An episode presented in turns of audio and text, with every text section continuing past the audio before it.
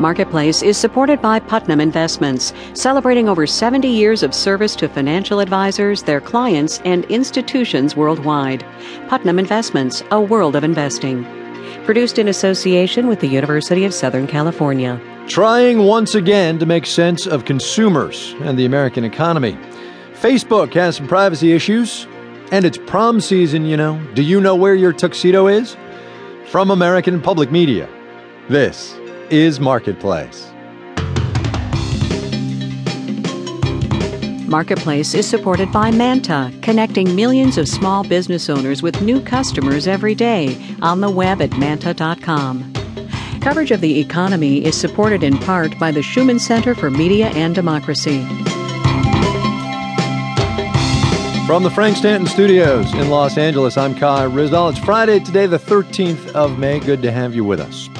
There are something like 42 bajillion variables that go into figuring out how the American economy is doing. It's just that complicated an organism. But one of the biggies is a little number called CPI, the Consumer Price Index, or inflation. The Labor Department said today it's up 3.2% over a year ago. And if you've listened to this program at all recently, you know most of that is in food and energy costs. But even what the government calls core CPI, all the other stuff basically, is up as well to its highest level in more than a year. Now, I mention that for two reasons. A, inflation is still historically really low. And B, we talked just yesterday about how the rising cost of gas is pulling spending away from other parts of the economy. Well, how then to explain that a lot of department store chains are reporting sales and profits that have come roaring back? Marketplace's Mitchell Hartman explains.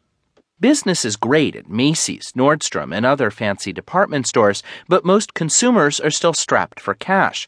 It's a disconnect because well heeled shoppers are disconnected from economic trouble, says analyst Richard Jaffe at Stifel Nicolaus. Consumer at Nordstrom and some of these better department stores is certainly in the top half of the U.S. economy and fairly immune to variations in gas or food prices. Jaffe says the so called aspirational consumer is back, willing to pay full retail, or nearly that, for brands that represent luxury and status.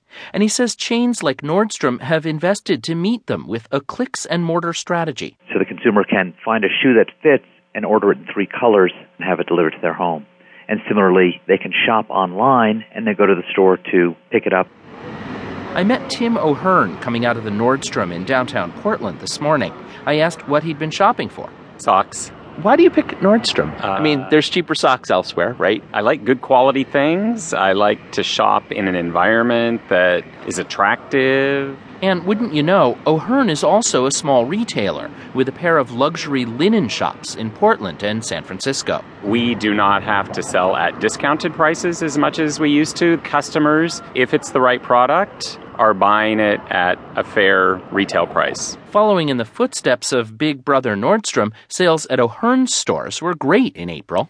I'm Mitchell Hartman for Marketplace. You'd suppose Facebook, of all companies, would know there is no such thing as privacy on the internet. I mean, right?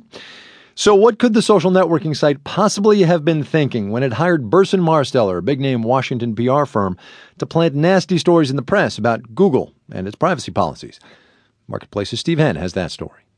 Any good DC political operative knows there are a thousand ways Facebook could have tried to smear Google without leaving fingerprints.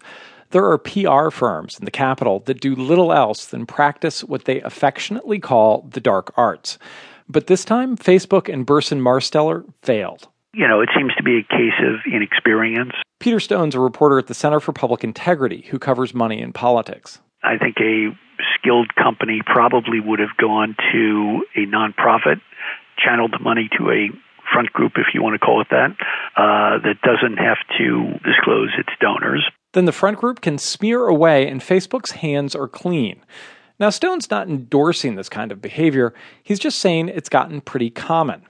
I called a handful of folks who practice the dark arts, and none would talk on tape.